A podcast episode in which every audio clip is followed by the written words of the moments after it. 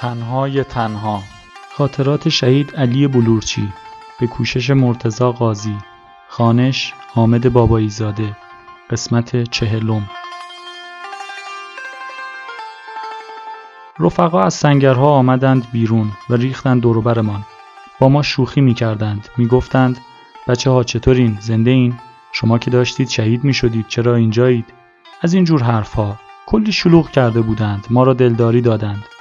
نفسمان کم کم جا آمد. توی سنگرهای دیگر پخشمان کردند. هر کسی رفت توی یکی از سنگرها. حمید اسکریان به من گفت بیا بریم. من را بردند توی سنگر فرماندهی. یک سنگر بزرگ بود از سنگر ما جادارتر بود. رضا اکبری گفت هر جوری هست جا میشیم. هر طور بود خودمان را توی آن سنگر چپاندیم. یک گوشه سنگر خزیدیم. بچه های فرماندهی رادیو داشتند. نیم ساعت بعد اخبار ساعت دو پخش شد. دقیقا خاطرم هست. اعلام کرد امروز دوازده اردیبهشت 1365 تازه اخبار را که شنیدم حواسم سر جایش آمد. از حالت توهمی که داشتم بیرون آمدم. رضا اکبری و بچه های قدیمی می گفتند موشکی که خورده روی سنگر ما موشک های مخصوص عراق بوده. عراق موشک های مخصوصی داشت برای انبار مهمات.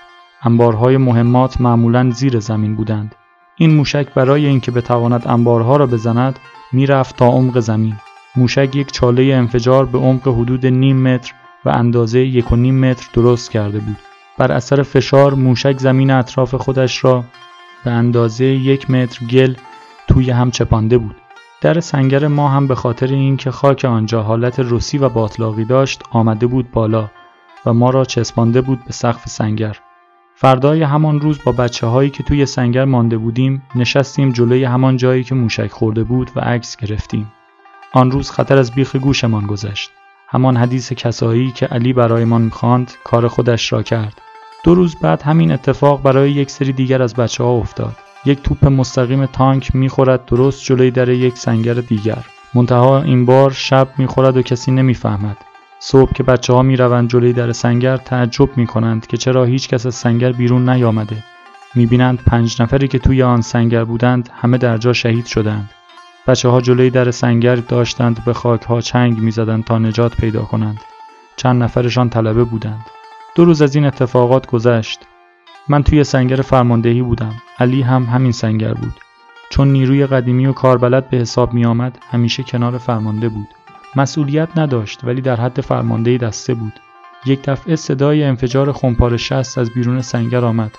بعد هم سر و صدایی بلند شد. من چون بیسیمچی بودم توی سنگر ماندم. اسلحه هم نبود که بخواهیم شلوغ کنیم. زیر آن همه خمپار علی و چند تا از بچه ها دویدند بیرون. یک دقیقه بعد علی دوباره آمد توی سنگر. غذا دستش بود. داد به ما و رفت. پرسیدم چی شد علی؟ گفت آرامش شهید شد. علی این را گفت و دوباره دوید بیرون. یخ کردم. آرامش همان کسی بود که 48 ساعت قبل ما را از توی سنگر نجات داد. اگر آرامش نبود ما همان دو روز پیش شهید می شدیم این اتفاق سر ظهر افتاد. آرامش آمده بود مثل همیشه به بچه ها غذا بدهد. جلوی در سنگر خمپار شست می‌خورد کنارش. ترکش به سرش اصابت می کند و شهید می شود خدا رحمتش کند. چند دقیقه بعد علی آمد داخل سنگر. توی دستش خاک بود.